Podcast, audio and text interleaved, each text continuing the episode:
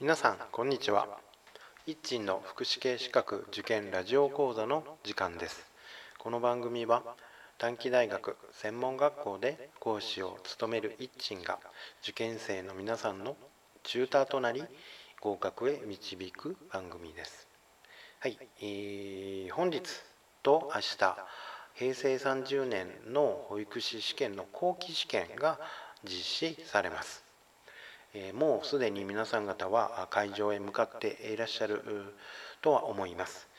今日はですね今日と明日落ち着いて、え日頃の勉強学習の成果を存分に発揮をしていただき、え皆さん受験される皆さんの合格を心よりお祈りをしております。では皆さん頑張って、え、来てください。いってらっしゃい。